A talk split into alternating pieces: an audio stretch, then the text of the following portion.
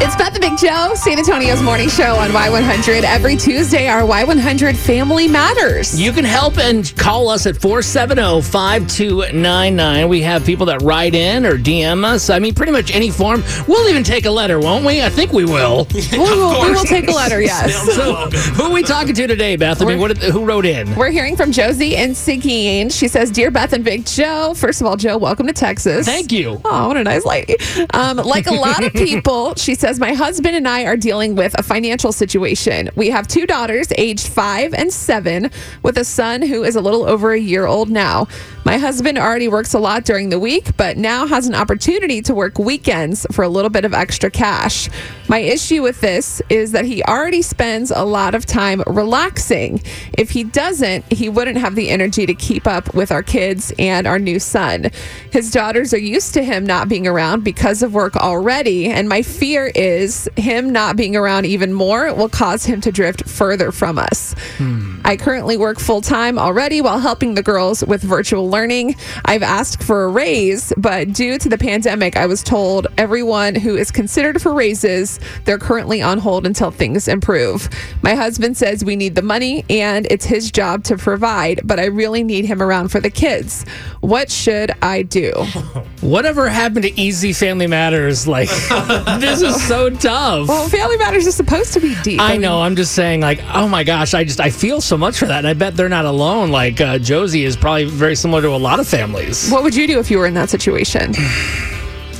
Whether you're a mother or a father, man or woman, I think if you're trying to provide for your family, it's just sometimes you have to go out and do those things. Like, if that's what you feel in your heart is right to do.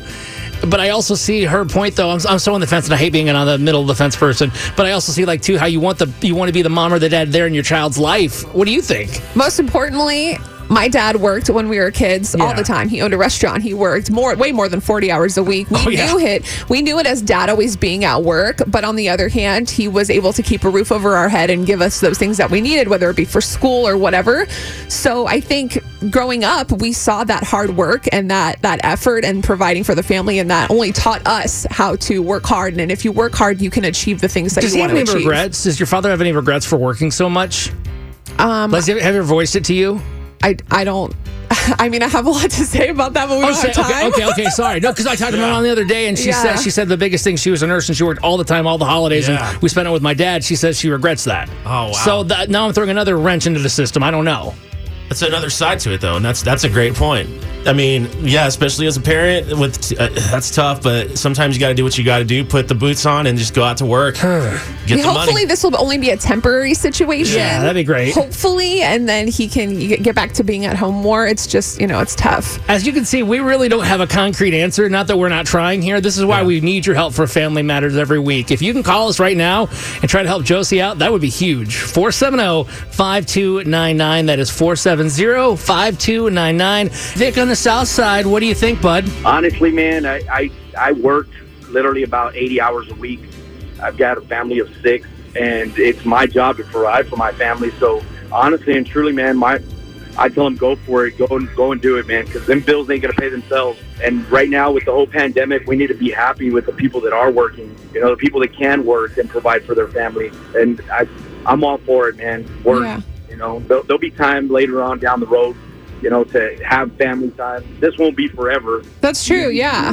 Work, work hard now. He can provide the things that they need, you know. And, and it's not like he's doing it to avoid the family. It's like, well, I'd rather work than be with family. Right. So, like, I just need to take care of us. Honestly, there, there's a big difference between need and want. And I honestly believe this is need, not want. If it was for want, I would say stay home with the family. Yeah.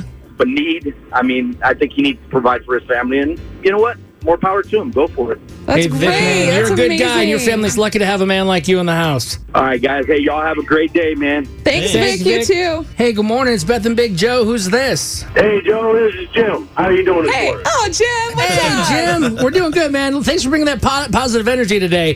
What do you think uh, should happen today for Family Matters? What would you tell Josie and Seguin? Well, I'll be honest with you. I've lived this. I'm in my sixties now, and uh, I've worked two jobs at least pretty much my entire career. Um, so, but I think what they need to do is, one, look at your budget and see if there's something you can decrease the financial pressures on. Are, yes. you, are you both driving fancy cars? Are you that you belong to different clubs that you can get rid of um, to try to decrease that financial pressure. That Dave Ramsey but, way. Yeah.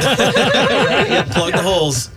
That's one way. But the other thing is that, you know, I tried my best that when I was home, I was home.